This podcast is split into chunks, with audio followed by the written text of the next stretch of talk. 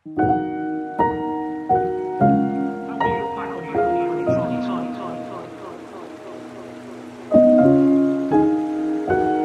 will you look back on your time you've had some different situations to deal with?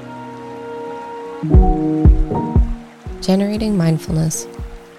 The way we start producing the medicine of mindfulness is by stopping and taking a conscious breath, giving our complete attention to our in-breath and our out-breath. When we stop and take a breath in this way, we unite body and mind and come back to ourselves. We feel our bodies more fully. We are truly alive only when the mind is with the body. The great news is that oneness of body and mind can be realized just by one in-breath. Maybe we have not been kind enough to our body for some time. Recognizing the tension, the pain, the stress in our body, we can bathe in our mindful awareness, and that is the beginning of healing.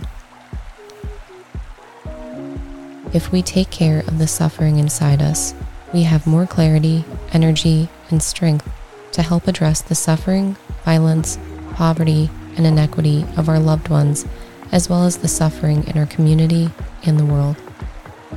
If, however, we're preoccupied with the fear and despair in us, we can't help remove the suffering of others.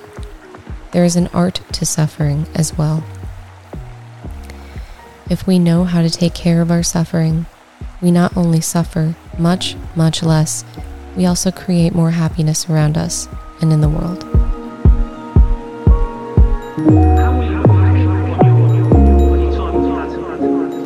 Thanks for starting your day with hammock readings, and we look forward to seeing you again tomorrow. Obviously, there's still stuff on the line.